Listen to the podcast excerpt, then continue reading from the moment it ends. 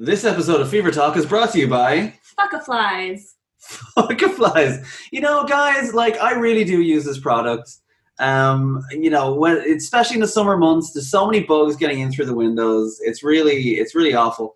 So instead of spraying co- toxic chemicals or, like, whipping, like, a mallet in the air to, to kill these bugs, um, I just turn on a very friendly Fuckafly. Um, it's just like a, a plug-in socket that you plug into the, the wall, and uh, it just screams uh, primally at all the bugs, but in a pitch that you can't hear. Oh, yeah, so really yeah, yeah, it, it, it sounds something like this. Fuck off, leave me alone. Um, but uh, but I hear nothing, which is great. But the bugs are really bothered by it. So you can get your own uh, Fuckafly uh, implant. No, plug-in. There you go. Uh, by going to fuckafly dot com and using the promo code FeverTalk. And now, on with the show. All right.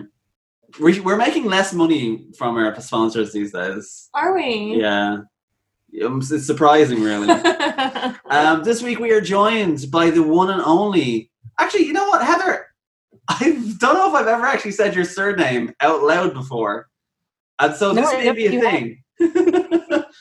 Heather M'Bai. Ah, you got it. Yes. Right? Okay. Yeah.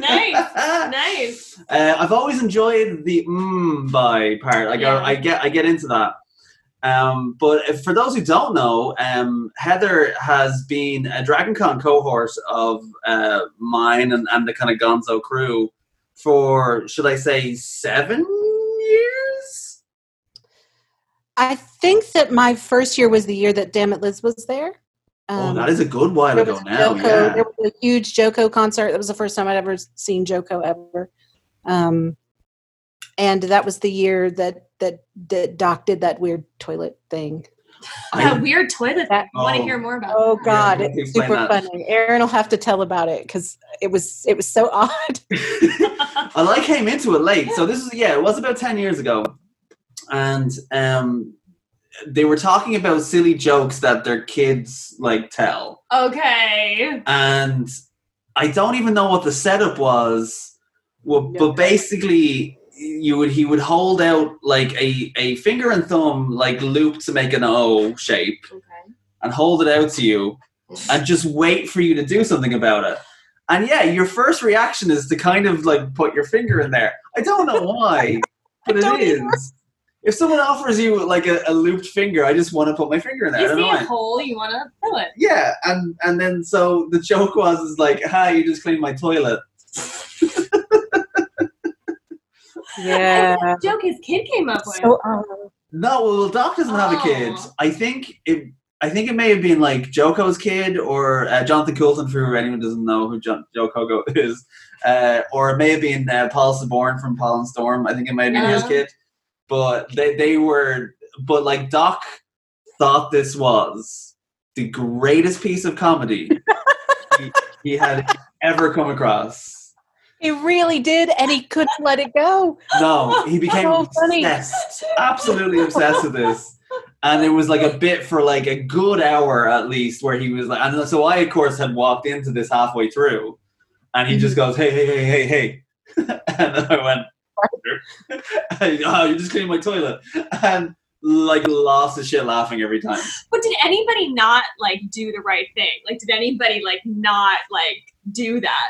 What I am fairly certain. I just looked at him like, what? What are you doing? You're a very strange man, Doc Hamer. Um, Ken has video though. Oh really? Ken, oh yeah. Oh yeah. I'm sure he I still think- has video. Ken never throws anything away. Oh yeah, well yeah, I know he has still has pictures at least. Anyway, yeah, but yeah, that was that was a uh, that was a good year though. Uh, I remember that being a very good year. So that's how great. That's when we met you. But like, how did we meet you? Well, it was because of Dammit Liz. Um, we have a mutual. She and I had a mu- mutual Twitter friend, and she was doing a lot of um, backstage man- management stuff for Paul and Storm, I think, and JoCo at the time, and. She decided literally at the last minute to fly in from Seattle for Dragon Con, but she didn't have a room.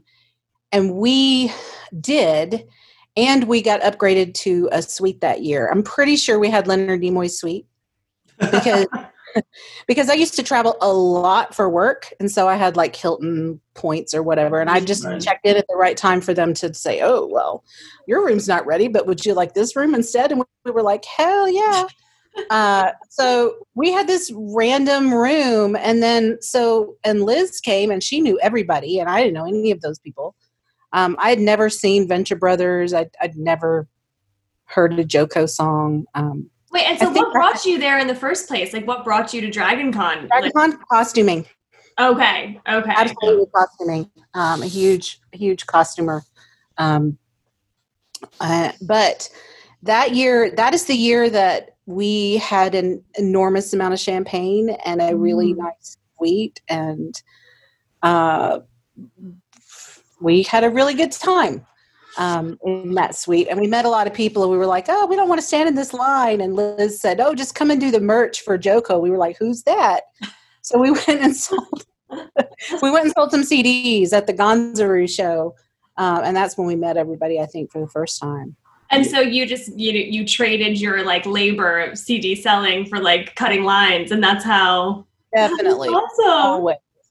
Yeah. Uh, and then and then it was, oh, well, let me give you a hand with this booze, because Ken very famously doesn't drink.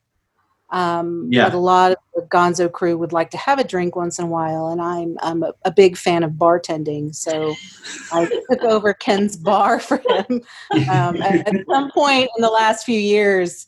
So uh, that's why I bring the booze. Yeah, you became the queen of beverages. Yeah, it's like you're the, the caterer of the crew or the traveling bartender.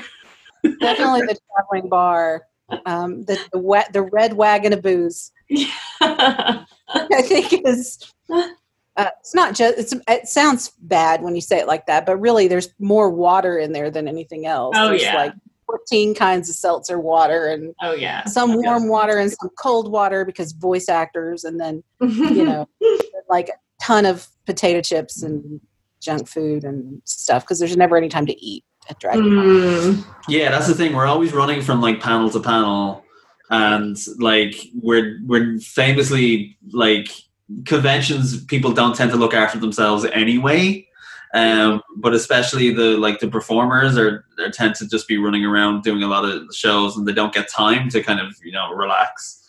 Uh, and so yeah, it became like a really vital thing. But it was also nice for us to be able to like chat for a bit like backstage mm. as well. Like that was kind of like you know one of the few times we got to socialize with each other.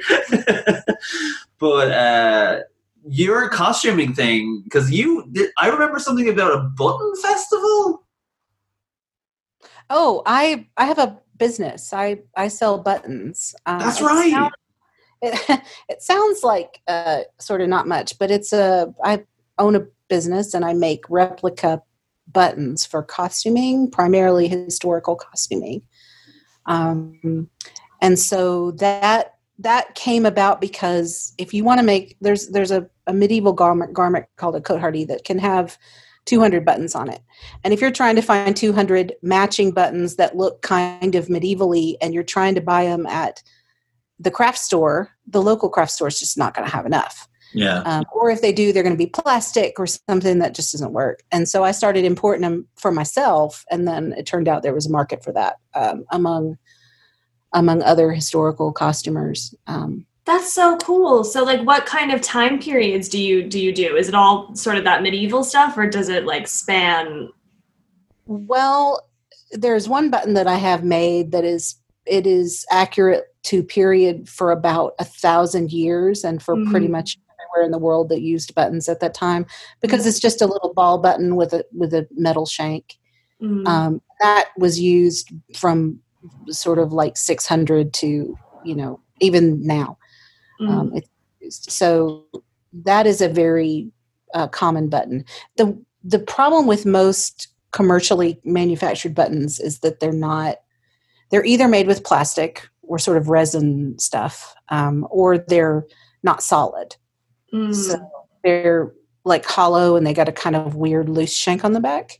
Mm. And that part's not accurate. So the ones I make are solid and they're heavy. I mean, you could use these for fishing weights. That would be like serious fishing weights. But yeah, so I do, I do sell a lot of buttons on the internet. um, randomly. So hold on, how do you make buttons? Oh, I don't make them. I design them and I have them made in factories. Oh, okay. And then I have them shipped to me in the United States, and then I sell them from here. But I sell them all over the world. Wow. So, That's and I used to sell on Etsy, but now I sell on Shopify.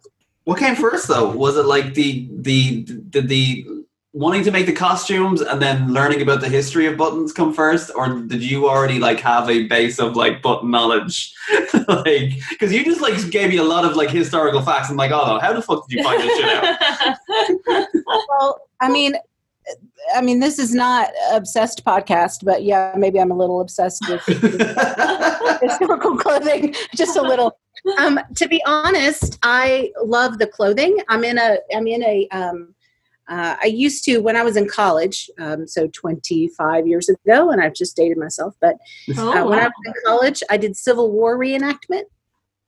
Wow. And so that's where I started. And then I, then I found the Ren Fair, and the Ren Fair is fun, and everybody is having a beer, and everybody is kind of, there's like crazy comedy going on and lots of little shows and and good music. And um, so the Ren Fair is a lot of fun. And then, but the Ren Fair is only once a year.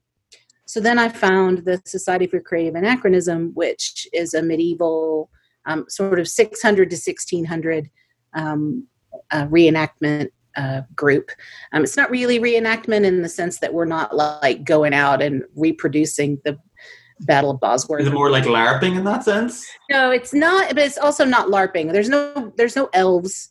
Um, we don't make up scenarios and then like go into the woods or whatever. But there are definitely like people, I mean, get into serious fights um, with the combat rattan, and they they hit the crap out of each other with these wooden swords, because if they used metal ones, they would kill each other. Right. Um, even with the armor on. So, so there's that. And what I do at events is mostly, I mean, I've, I've been in the S C A for about fifteen years, maybe longer. Um, but somebody has to pay the mundane taxes. Somebody has to do the tax paperwork. Somebody has to take money at the, at the gate, you know? So that was kind of my, um, niche, and also costuming. Um, because if you want to make, when you're in college and you, you want to do reenactment, you can't afford to buy the clothes. Um, and I really enjoy the process of creating them. So that's where it started. And then I couldn't find the materials to make the things in, mm. in quantity that I needed. So I went out and found a way. That's so cool. So when you when you go to those things, like, are you are you role playing, or are you just sort of time playing? Like, do you create a character, or are you just kind of like, this is me, but we're in this time period? Right. It's more like, this is me and we're in this time period. LARPing would be more like creating a character, and then you right. behave in that character all weekend. Yeah. Um, but in the S C A, it's more like you show up and people are like, hey, and you have an, you have a different name, a period name. Heather is not a period name. That's a that's a name from the eighteen hundreds. Um, so I couldn't, I wouldn't want to use my own first name. Right. But the name I use is from my family history. And then uh, my niece also is, is um, plays in the S C A, and she has a name from our family history just because it was easy to pick one. And then we go there, but it's more like, oh, hey, it's Heather, but this weekend she's Sibella because she's got the clothes on, you know. What's the name? Sibella. Ooh, I love that. Thank you. Um, Those are the type of names that Darcy keeps like mentioning for like possible kid names. Oh my God, like, that's, that's a beautiful name. She's always going for. It's a it's a beautiful name. Yeah. It's English though, Aaron. I don't know how you feel about that. Like, that's the thing. He he, he wouldn't. He, I I, he refu- wouldn't. I turned down Elizabeth because it was too I, English. I love Elizabeth. But I'm going to go by Eliza, as in Hamilton, of course. But mm-hmm. uh, it's too English. Well, uh, yeah. So so we're there all weekend, and and what we like to do is, now we have the shop. Me and my best friend Leslie, we set the shop up, and we um, like to drink some drinks of various kinds, mostly seltzer water, um, uh, in a but in a mug, so nobody, so my can doesn't harsh anybody's smell. Right. And then, like, and then just sit and talk about nothing with friends, kind of like, um, kind of like the backstage at Dragon Con kind of conversation. Yeah. where people are just, some people are really funny, and uh, I tend to be pretty quiet, um, but I... Uh, you party. I'm I'm definitely, uh, I'm more, I'm, I sit and take it in, and then I'm very mm. snarky.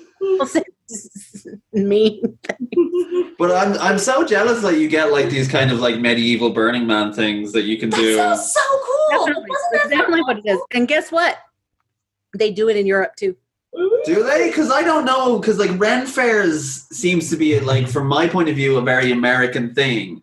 Like I know, I've only know of it from like movies and T V shows. But I've always like looked at it and goes like, that looks like like a great fucking time. That's right up my alley. Because Americans have such oh, a yeah. Oh my god! One time I went to a Ren Fair in Germany, and I don't speak German at all. But they, because it's Germany, there were every single every single brewery had like a beer tent, and everybody was it was in a castle, and everybody's walking around. It was all decorated. It was so cool. Oh, this sounds so cool! I think so you've cool. decided our next vacation. So much beer. Oh. Like I was like I was like, wow, um, Germany, you party. Um, it's, it's, it's partying.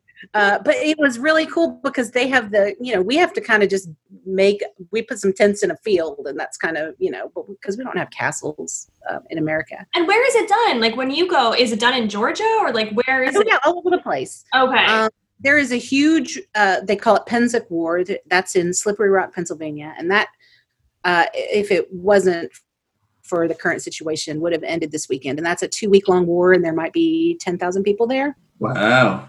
Um, then the next biggest event is called Gulf Wars, and that's in March in southern Mississippi.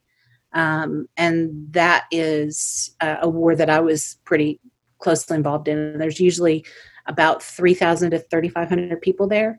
Mm. Um, and so that can be a lot of fun. They've actually got a lot of permanent structures. So that is at one site. Those two places are at, Pennsic is always at the same place. Gulf Wars is always in the same mm. place.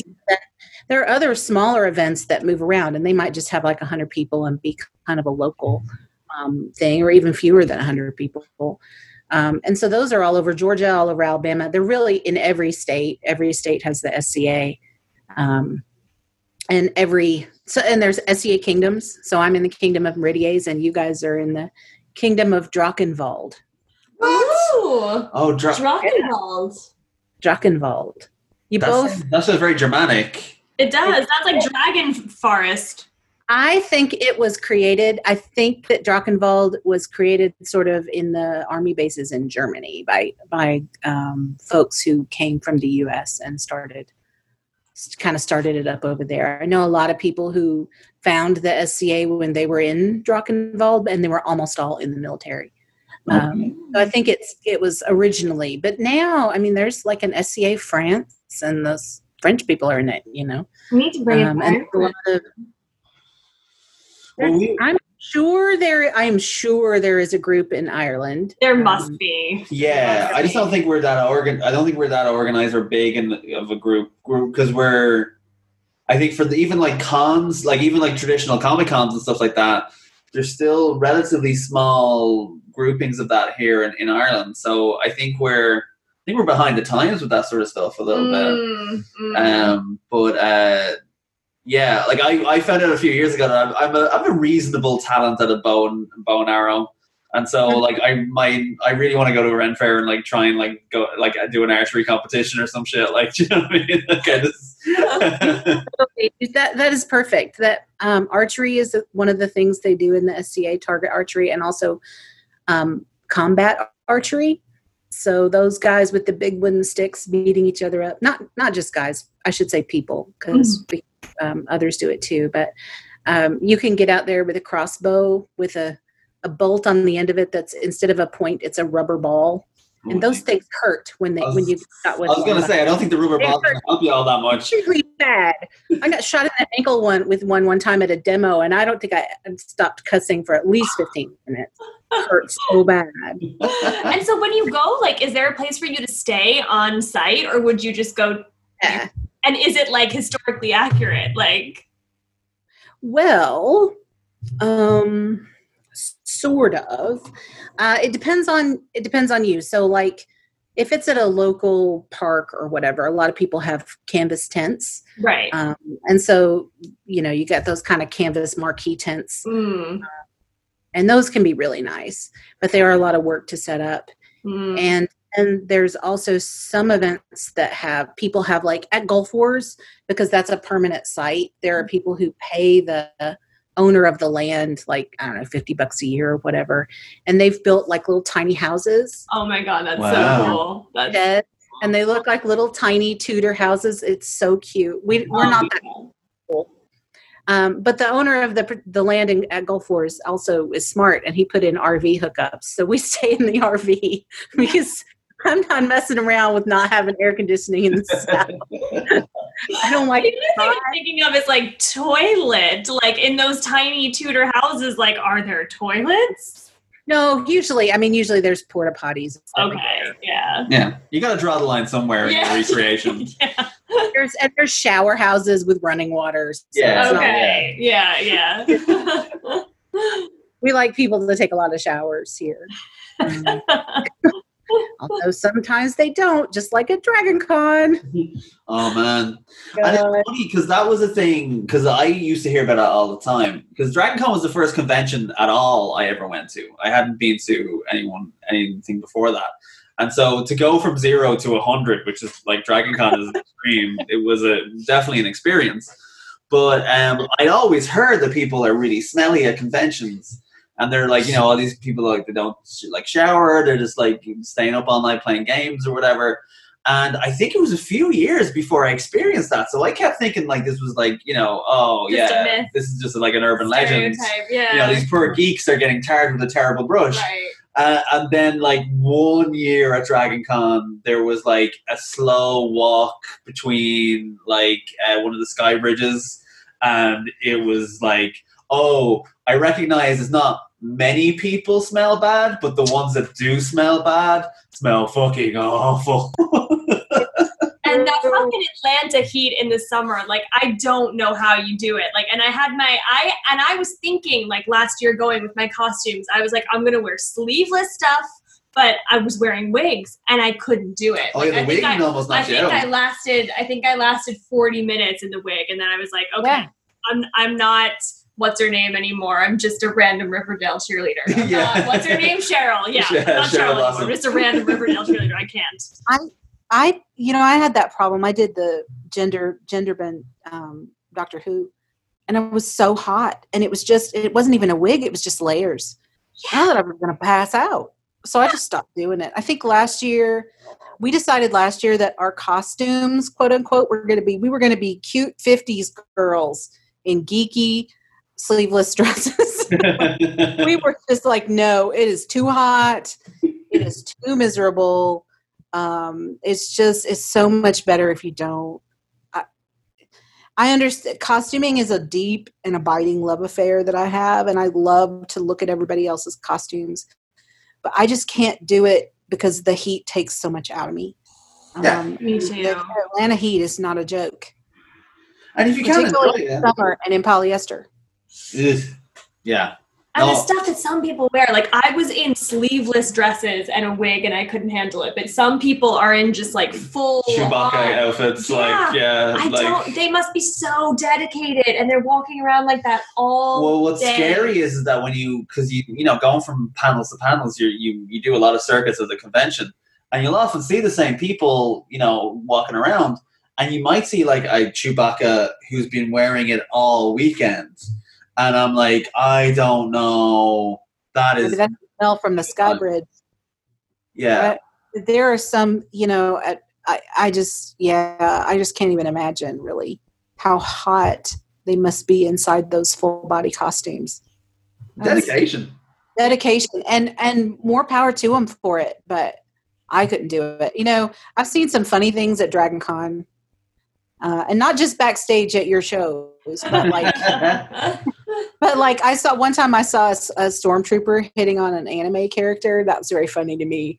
I was standing on one of the, like you could see down because you're standing on the second floor and down on the first floor, the ground floor. They're like, and I'm like, oh, how far is he going to get? Oh, did she like Star Wars? It was very fun. I've seen some funny things though, because people come in costume and they are serious. Yeah. And that is really cool.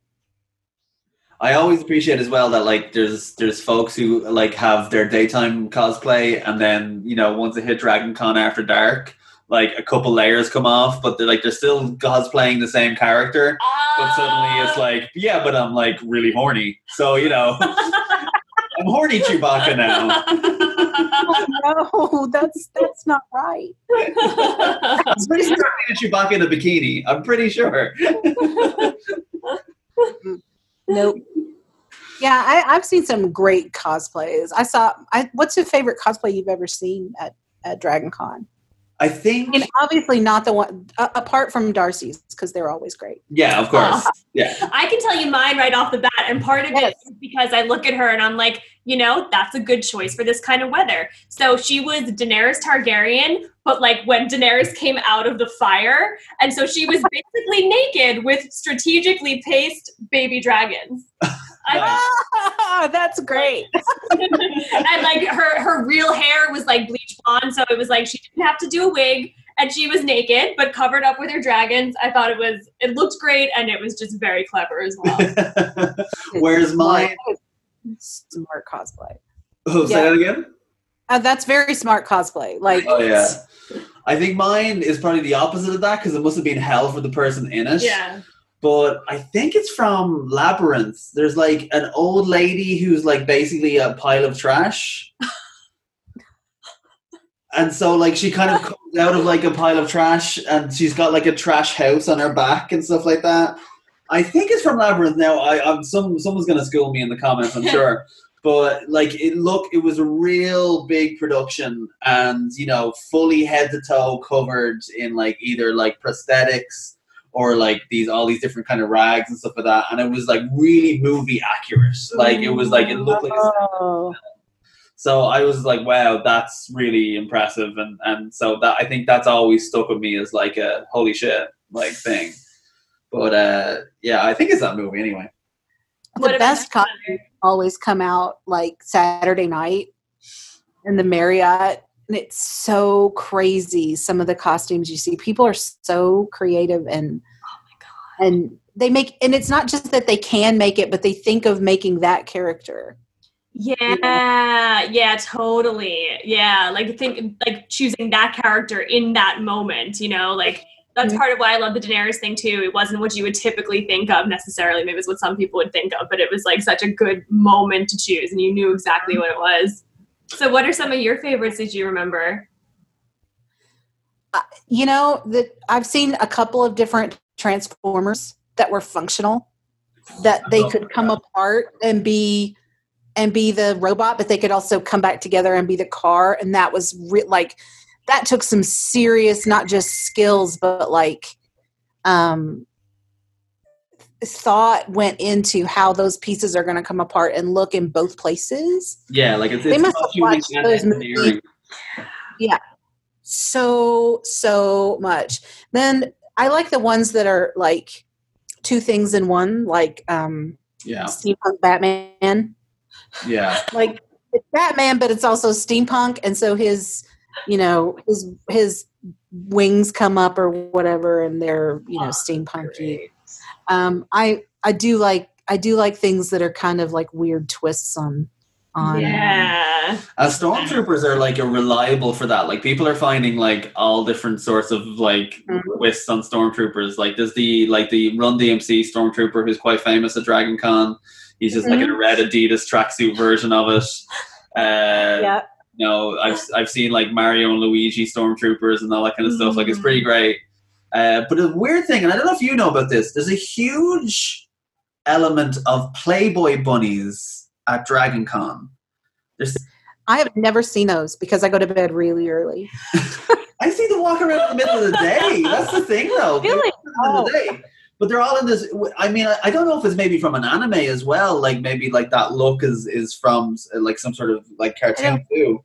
But they're just basically wearing what I know as the, the Playboy Bunny like waitress gear. Oh. But they'll they'll have lots of different versions of them. So they'll have like twists on those a lot. Oh, well, they have bunny ears. Oh. Yeah, exactly. Okay. They all have bunny ears, but some of them are Deadpool. Yeah, exactly. Oh, yeah. yeah, you'll get a lot of that. yeah. So that's that, but there's a real there seems to be a real like club of like bunny okay. like cosplayers at, yeah. at, at Dragon Con. I, I've never like, never heard like the Deadpools. Deadpool's is a huge one as well. Yeah, yeah. Uh, Jen and Hal do that. Yeah, our, yeah, our mutual friends Jen and Hal. Yeah. yeah, and they were like they were Deadpool Tinkerbells. Recently, I remember. Oh, I know. Like, I know. Hal was like Elvis Deadpool once as well, which was fun. Yeah, I did like it when they were Deadpool Deadpool fairies. I mean, shout yeah, out to Deadpool fairies. Yeah. um, one year we did the year I the, the year I made the gender bent Doctor Who. We had an entire lineup of Doctor Who's. Doctors oh, Who. Nice. Doctors Who. Doctor Who's, Doctors Who. Anyway, we had all of them, and we lined up in front of, in the Marriott, and people took our picture like crazy. Oh, um, awesome. But we were all like um, various uh, gender-bent versions of the Doctor. Uh, and that was a lot of fun. Um, that was also not my idea. I can never, I think of it, I see an idea, I'm like, oh, that's so cool. Why didn't I think of that? I never think of it. Never ever. yeah, you, I could... you were Scarfy Doctor, wasn't that a... I never remember his actual name. Was he one of the bakers? That was six. Six, okay. The crazy coat. Yeah, and the yeah, the, and the big scarf. Yeah, no, I wasn't. I wasn't a baker. I wasn't four. That's which four. One were you? Six. With, with the crazy coat. Oh, with the the was it the cricket one, the blondie one? Yeah, let me, I'm, I literally, like, want to share my screen.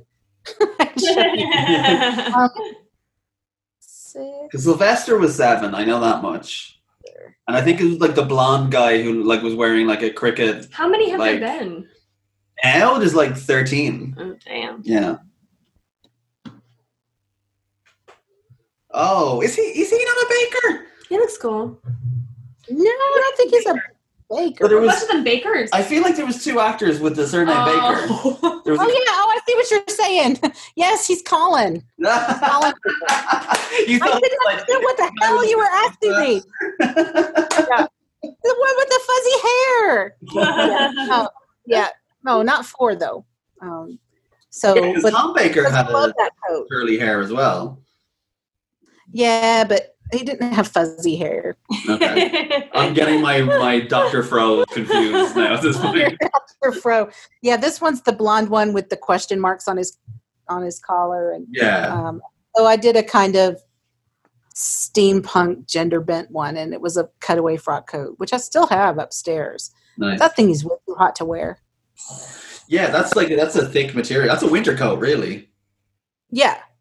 Yeah, I could definitely wear that in the wintertime. Would be a good one. So, mm. so we would have been doing Dragon Con in like two weeks' time. I know. Soon. So this will be my first one that I haven't been at. So the last time, I, the last year I wasn't at Dragon Con was two thousand seven. Right. Um, so you were. Are you going to do any of the virtual stuff? Well, uh, spoilers for the five people who listen. Um, so uh, we're, we last night we recorded a Gonzo quiz show. Awesome. Yeah. I, I had a feeling that was coming. Um, yeah. So that was that was typically Gonzo, I think. Um, I think when folks see it, they'll see the usual sort of chaos uh, of people trying things for the first time and seeing how they work live on stage. you know? I love that. Gonzo Quiz Show is probably my favorite, uh, my favorite thing, which is why um, I hang out with you guys. Really, we we went to the, we had that room party in the afternoon where we drank a lot of champagne, and then we um, packed up all our stuff and we went to the Gonzo Quiz Show. For the, that was the first time we'd ever been to any of the like non-Gonzaroo things. Yeah, and it was just it was so crazy and funny. Um, We kind of. It's been, my favorite thing too. We've been told, thank you, Uh, you don't count, you're my wife. um, but uh, I've, I've been told a few times by people that like our Sunday quiz show is kind of how a lot of people traditionally like to end their like, you know, mm. their con weekends. And that's very sweet that they'll choose to kind of, you know, use us as a, as a, a headline act, I yeah, suppose, in some way. Yeah, looking forward to it all weekend. Um, but uh, yeah, it's, it's funny because like, it, it looks like we didn't try, but we put so much like time and energy into trying to plan it every year. And then once we get out on stage, it's like whatever whatever script we had brought with us, we just like, oh, I left it in the room. Never mind. Um, let's. And then someone panics and goes, let's try this. See how it goes. Well, it always works. Yeah. Well, always we, funny. I think people always enjoy it. Yeah, we have enough funny guests that can like just uh, make uh, lemonade out of the madness. um, but uh, yeah, last night we tried a couple of like Zoom appropriate new games, like to, to take oh, advantage cool. of people being in their houses and stuff. So uh, we we've already learned some lessons. my my favorite thing is the song one. And yeah, which as you can imagine, trying that over Zoom is awkward and hard. it, it, it's always funny when, when somebody's like, audience, you hush it, because I've got this. Just oh, yeah. don't sing. Don't mess it up. Don't mess me up. It's always somebody who's an actual singer in real life. Oh, that's Molly Lewis. That down to Molly Lewis absolutely hates people clapping along. Because she's like, you're oh. timing wrong. I, I have the timing right in my head. I need you to shut up. I've literally heard Molly and Paul Sabourn both say, audience, you shut up right now. All of you, don't sing with me. Don't. And it, it's really funny because usually it's because they know the song. Oh, I'd be so mad if people were singing along with me. So I get it. Um, but I also, I also find it hilarious that like, it's such a inconsequential points game that they're still taking it so seriously. They're like, I need to get this right. yeah. Yeah. Oh yeah. It's important. It's important to them on a personal level. I find myself getting caught up in that too as an audience member. Like I, I want whoever's scorekeeping, I want them to be accurate. Like I really want. Yeah. And I know that Ken just like shells out points. Like it's been, but yeah. like I really want accuracy in scorekeeping. Yeah, and like as the official scorekeeper, like I just have to apologize to everybody watching ever because I I often for, like forget to even take down points. Um, it's it's very rarely accurate. No. You know, I teach statistics. I could fix that for you. And in the back and click at Ken. I mean, but he he does deal out points, kind of like I deal out shots. Um. Yeah. But he also he also plans games specifically to troll people. Like I know, it's great. Yeah. He's like, it's you know, so great. I'm gonna get Paul to sing the song, and Paul hates this song, so here you go. I can't remember who he made sing Africa. It might have been Bill Corbett. And, you know, that song has a really long intro. Yeah. And I think whoever it was was just standing there like, oh, wow, that's really easy. And it was so funny because it was just dead silence and it, and it was just the music playing. Just, maybe you should have cut the intro out. But it was funny to me because whoever it was was kind of like, wow, this is um, slightly uncomfortable. Yeah, we, I, we've since then started to actually play songs to see if they're appropriate for it. I think we learned a lesson on that one. You test them out now. Yeah, we actually try and test them out, which is actually which makes it, our songs very limited because there's so many songs with long intros. Mm. And you think like, no, this gets straight into it. And then you play it and there's like fifty. Well, you know, they have software that lets you clip the intro off. Again, it's like that type of preparation before we land at the convention would be great. I mean, I'm just saying. Uh, and, the, and the problem is, is that because we've kind of made like, you know, uh, something good out of the madness over the years, Ken now sees the madness as branding. So he oh, like... I'm yeah. sure he's right. But it's not the bug, it's the feature. But yeah, but it also means that the idea of doing simple things that can make our lives easier, like cutting out the intro, he's like, no, fuck it. Let's just let's just make it awkward for everybody. Well, I think it's funny. So it is, it works. Good. But every time you guys play that game, I run out from backstage. So when, when your audience sees that, they're like, what's going to happen? I'm like, oh, I know what's about to happen. It's going to be great. But I always want to watch it because it's such, it's such a payoff when they get it exactly right.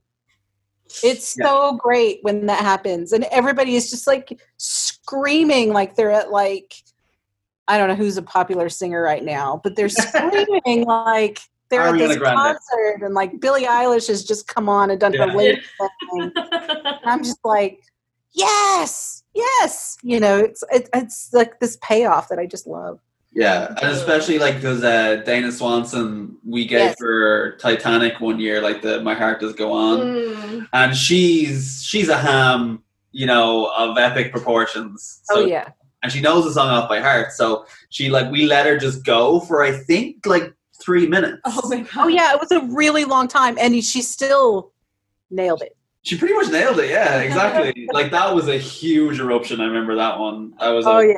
Amazing. People were screaming like crazy. It was so funny. Yeah. And, of course, she was doing the whole, like, she's doing the whole big, huge Celine Dion arm motions and everything. Oh, yeah. I think she went out to the audience yeah. as well. Oh, yeah, she totally did. Yeah. And I was just, I mean, I was just, like, in tears. It was so funny because Dana is so funny. Um, but she is, she's such a ham. Actually, a lot of those guys that you guys do the, a lot of the folks you guys do the improv with are really hamming it up, and it's just, it works. Oh yeah, well you have to, especially with a stage that big. Like mm. it's because like it, my friend Tom, like he did his dissertation on like the best kind of rooms to do comedy in, mm. um, and like you know, there's a reason why most comedy clubs are little kind of dungeons because you need a low ceiling. And you need like blacked out surroundings so that you're the only thing that people are paying mm. attention to on stage. Mm. And you need the acoustics to kind of, you know, carry everybody's laughs and, mm. and all that kind of stuff. And these ballrooms that we're doing at a convention, complete opposite of that at convention. There's every single, every single element is completely the opposite of that. Yeah, it's it's everything is wrong. Everything should not be happening there. So you kind of have to compensate and really, like, you know, go to eleven. Um, but what's wonderful is is that the Dragon Con audience, like I've said it to people before, it's the, and I'm not, I, I do really don't mean this in a derogatory term. They're the easiest audience you can ever play to. Well, you mean that as a positive. They're yeah. a great audience. Because everybody's they, there to have a good time. Nobody's yeah. there to be an asshole. No. Yeah. Well, I shouldn't say that. There's, but there are a few. There are very few people. Okay, one time we were laughing too too loud in the audience and some Klingons yelled at us and that was very funny. But that's very Klingon. That's very We're having too much fun. These Klingons were very angry and it's pretty hard to take anybody with that many bumps on their forehead seriously, so yeah. we just laughed harder and then we got asked to leave. But was this like a very serious panel as well that you were laughing through? it was the it was the costume contest thing oh. and we were way in the back, so we were watching it on the screen and it was and uh, there may have been some snarky comments from the costumers in the group. me Um, but I mean, everybody's costumes were good, but it was like, you know how the announcers don't know what the hell they're talking about. Right. Right. Like, Jesus Christ, shut up. Um, but yeah, that's basically it. Sorry if I, I, I shouldn't, maybe I shouldn't have taken the Lord's name in vain, but I've, cur- I've had every other curse on this podcast. So why? Oh, yeah. yeah. No, God, trust me. This is not a, this is not a P G show. Yeah. um, but yeah, it's, and, and that's, it is a funny thing. Cause like, yeah, everyone's there to have a good time and everyone's super excited to be there. So there's a really good vibe in, in any mm-hmm. show. So you can, it's easier to get laughs, mm-hmm. but yeah, there's also that thing of everyone's very earnest there. There's mm-hmm. a, there's a, you know, everyone put their heart and soul into everything that they're doing. Mm. And so you, they want to be met with that level of warmth. So if you're kind of like, that's a bit shit, um, it doesn't yeah. go down well. And I remember one year, it might have been the year before, the year you first came, it was around that time, around ten years ago. Um, they asked Ken, Misty Lee, and somebody else to host a gong show at Dragon Con. Ah, and that's a little too much, huh? Yeah, so they, I think not everybody was on the same page with this. So, like, they told Ken to be like the Simon Cowell, and for Misty to like hit. They actually had even had a whole gong out there that Misty would hit, like, you know, and she and she like she's very vaudeville, like she knows the whole thing, and so Uh, she was expecting everybody to be in on the game, but I think everybody came to it like with like genuine hopes and and, and feelings to like you oh. know to like I'm gonna sing a song that means an awful lot to me, and like you know I really and and so yeah it it the, like the the crowd turned ugly, and there was boos for Ken and, and Misty like when they were trying to make yeah. jokes and shit like that. Yeah. It was not a good time. But that shows where the crowd is. That shows like how they just want like good vibes. Yeah. Yeah. Positive vibes only. Yeah. yeah. I, I guess I, I would I probably would have been with the crowd on that one. I don't think that other people being embarrassed is funny to me. Like that just makes me feel secondhand embarrassment, and I just can't. Really? I can't enjoy them making fun of them unless they're in on it. And clearly, I think maybe. Maybe the Gong Show, it's a little bit old. People yeah, I don't think you could really do that show anymore. Because that was like the seventies or eighties? It was the sixties. Oh, shit. It was the sixties. And I'm just like, I mean, I didn't even watch the Gong Show when I was a kid. I'm forty-five, you know? I mean, Goldie Hawn was on it. She had really short hair and really short skirts. Now she's a grandma, you know what I mean? So, yeah. Like, It, it's just kind of that maybe was not, people didn't understand what that was going to be. Yeah, no, I think yeah. there was definitely a lot of miscommunications and stuff like about, I think, and I think the guys, I think Misty and Ken maybe didn't adapt to the audience maybe as quick when they saw like the way things were going, you know, because like there were pitchforks and torches like getting brought out before the end of that thing. So I think yeah it was it was a tough time all around, but I think you know since then you know they haven't tried anything like that. Like I think everyone learned a lesson that day. Um but oh, uh, so, but it's yeah I don't think Dragon Con would be the place for that, and and maybe it's you know Dragon Con's still a fan run convention. Mm. Which is completely different from most Comic Cons. Yeah. Um, and it, it, you know, for better or for worse, there are some problems with that sometimes. Um, but it it's fan run, and so the it fans really feel very proprietary about about Dragon Con. Yeah. Um, in a way that I think people don't feel about Comic Con. Comic Con is different. Mm. Uh, at least San Diego Comic-Con, because that's the only. I mean, I guess they're Comic-Cons in other places, but I don't know if they're run by the same people. And they're not in convention centers. It's just not, it's not the same kind of thing. It's more... I think New York is probably the closest to the San Diego one yeah. in terms of like what it's like. But yeah, I always try and like, say to people, because there's even celebrity guests that come in and expect it to be more like a San Diego Comic-Con, which is very much like there's a velvet rope. Mm. The celebrities are kept a very long arm's distance away from the from the crowd, mm. and it's it's a celebrity event. Whereas at Dragon Con, there is no rope. And you know, I remember seeing Doug Jones, like the guy who played the the creature from um, oh, the, wait, not the water, water. one, yeah. Shape of Water, Shape of Water. Like you know, and a bunch of other characters. Like I remember seeing him at a Dragon Con one year. In the hallway of the Marriott, sitting down in a corner with a bunch of like cosplayers sitting around chatting with him, like and just like hanging out at like one a.m. Like yeah, you know, I couldn't believe it when Janet Varney just like got into a car with us. I was just like, like I'm not expecting that at all. Yeah, it's it's it's a very it's a very different vibe. It's it is more of a it almost feels like a family run event, even though like it is such a like a big volunteer like. Yeah. Circuit, but you know, there's folks who have been there since the beginning for over twenty years, and you know, it's it's it's a it's a special vibe because of it. But I think at the same time, sometimes you know, you wonder, uh, like you said, there's po- positives and negatives of that, and you wonder, like you know, what's the trade-off in in making changes? And I yeah. think there hasn't been many changes because I think people are afraid of losing that great thing about the con. Mm. Yeah, I, you know, I've seen some who's. I we, last year Ken and I were waiting for an elevator in the in the back hallways of the Marriott um, with the wagon of booze because we were taking it up to the to one of our shows, and John Cusack was just like hanging out back there, and I was like, "You want a beer?" He's like, mm, "No, I'm good." It was just a surreal. Made last year or the year before, whichever year he was there, um, they all kind of run together in my head at this point. Yeah, tell me about it. Um, but. You know, we've seen some, I last, no, two years ago, I met John Noble um, who was Denethor in Lord of the Rings in the, oh, nice. in the executive lounge in the middle of the afternoon.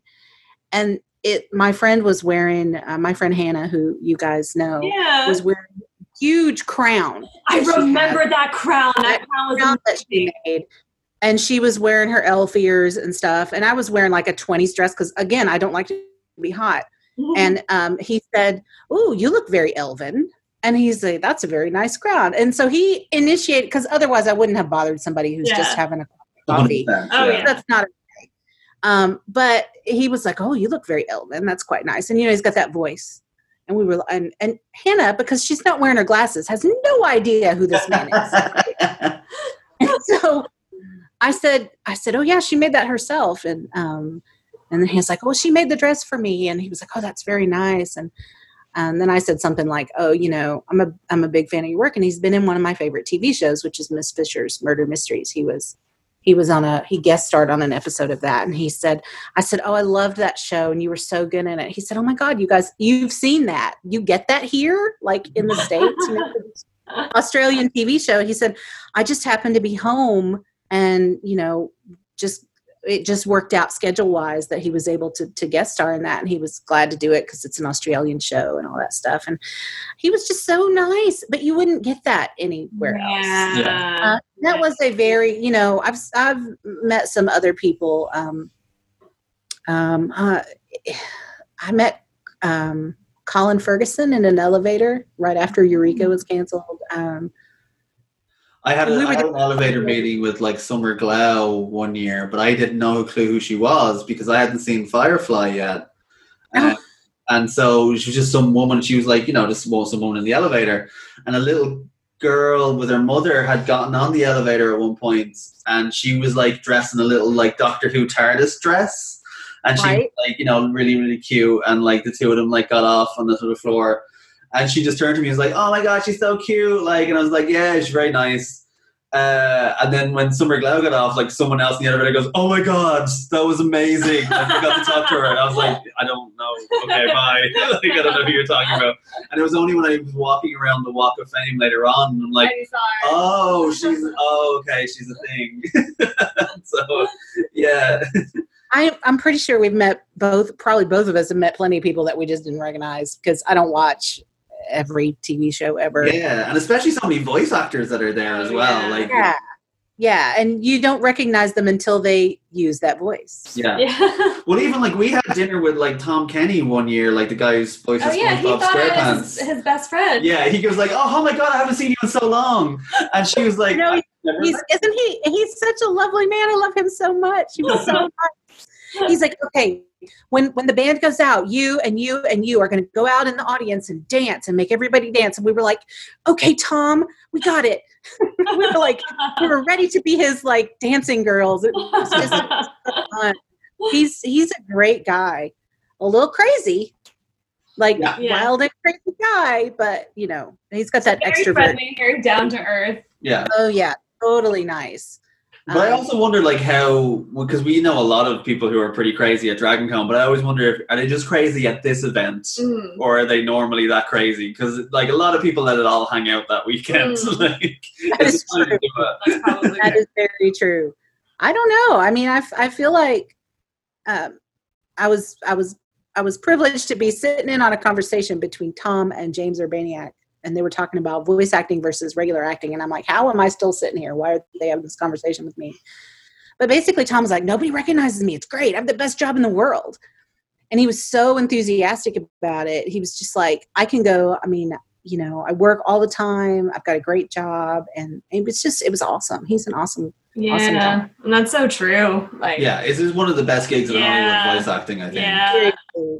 And to be on a show as long and as beloved as SpongeBob, I mean, wouldn't that be yeah. a dream?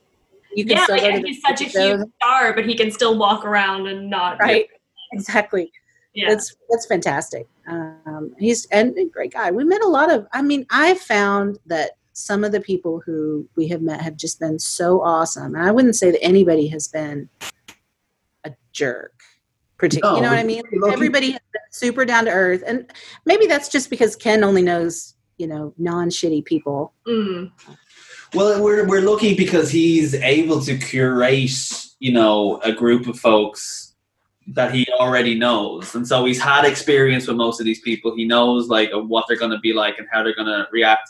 And over the years, there's been a couple of times where we maybe like made a mistake of bringing someone in, and not because they were jerks, but because the con of Dragon Con like is a very wild event, and that can be hard for some people to to to to. to work in. Mm. Like I know like infamously like poor like Neil Innes, we brought him in one year, like amazing musician, comedian, worked with like all the greats, but like this conve- he's not used to a convention like that. Mm. And so he didn't know what he was in for, and I think he, you know, struggled with the schedule, like so. Mm. He had a good time, but I think it was like tough for him. Mm. And you it, know, in hindsight, we felt bad that we gave we let him in for a tough situation, you know. Yeah. So, so well, yeah. And then there were guys like I think like Terry when Terry Gilliam came, I don't think he expected it to be like it was, but he just threw himself in at the you know on the deep end and seemed to enjoy himself. Yeah, but he he he found his feet, like because I think the first year.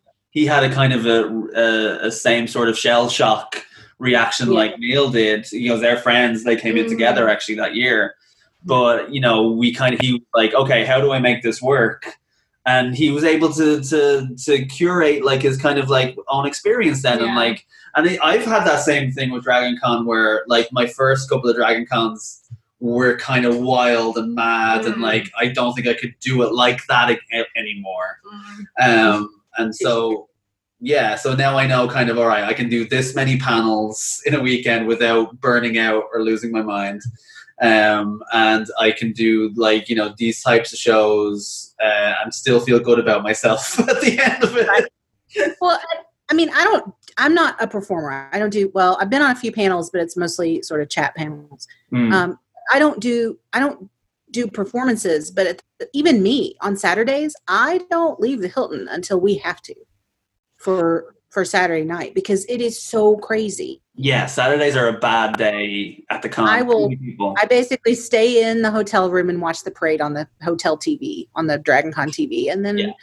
go downstairs if we have a panel downstairs. I'll go downstairs for that, but just straight down and straight back up because. Oh yeah, no, I hate that feeling of like just trying to walk from here to there and it just being slowed down by human like human traffic. I was just gonna say, which is not the right term to use, yeah. but like just it just being slowed down by just the sheer amount of people there. It's a terrible feeling. Like I actually don't like it. Yeah, it's, it's maddening. Yeah, yeah, and it freaks me out a little bit. It makes me feel a little bit unsafe. Like yeah. oh, I couldn't just escape if I had to or something. But we've been kind of lucky. The the guy. Gonzo crew over the years because programming has meant that Saturdays have mostly been a quieter day for us until the evening the yeah. the, the, the yeah. concerts long concert um, yeah so like it's kind of I think partially because they try and bring in their their biggest celebrities for like Saturday stuff because that's when they have their biggest crowds mm-hmm. so they try and pack all their big superstars like on Saturday programming and we're a lo- slightly lower tier. I mean, I know I am a superstar, but right. like some of our other celebrity guests are slightly our lower tier. B-list, yeah. Yeah, they're not quite uh, the John Cusacks of the world. Uh, uh, they're more like the Joan Cusacks right. of the world. Uh, so Jones, you're John. yeah. But uh, so yes, we've been lucky in that sense. Um, I do. It, I love the Saturday night concert, and it's always so much fun. Um, But so, it is a real time suck. Yeah, it really is. Because there's so much. People may not realize we're there for maybe two hours setting up for a concert mm. some some years. So mm. I mean, usually we get the room about five forty-five, six o'clock, whatever whatever time that panel ends. Maybe it's seven, mm. uh, and our show's at eight thirty to ten thirty usually. Yeah, around um, that. And it is freezing in there. Oh yeah, always an ice box at the back. God, yeah. Until the you know two thousand people get in there, it's like it feels like you're in an ice box, which I hate. Um, I you know I like the air conditioning, but Jesus Lord, could, the Marriott is not joking around. Yeah. Uh, And it's amazing how you feel that change too, with the when the bodies are just in the room, like how much the human yeah. body heat actually does. Like, yeah. So you know, we're, I'm sitting back there like. Looking at my phone while you guys do mic checks and stuff and thinking, did I bring my winter coat? I mean, I don't know, it's August and in Atlanta, but maybe I should have. Right? I think we started bringing blankets. Yeah, I definitely had a blanket on me last uh-huh. year. And then last year, where we had a show in maybe the Westin? It was a room we'd never been in before. I think it was the Sheriff. No, yeah, it was Westin, yeah. It was like one of the quiz shows, I think. Yeah, and also cold as hell like that. Anyway, the, the Hilton is usually not as bad. But yeah, the Marriott's not joking. So that's where to, I guess that's the place to be if you're really hot natured. All room, because it is freezing. Yeah, so we, we should let the Chewbacca's backstage just so they can. All the Chewbacca's, bless them. They should all come together. Good space for Chewbacca. uh, oh, it's good times. I'm going to miss everybody this year. Yeah. But well, at least we got to have this chat. Yeah. Great. Yeah, that, I'm so glad that you guys uh, are doing well. Sounds like you're both doing well anyway. And we're on the right side of crazy. Yeah, just on the right just, side. Just on the right side of a nervous yeah. breakdown. Yeah. Well, that, just stay that way, and we'll see. Each, and there will be there will be more. There will always be Dragon Con. Um, Hopefully, Dragon Con. Hopefully next year.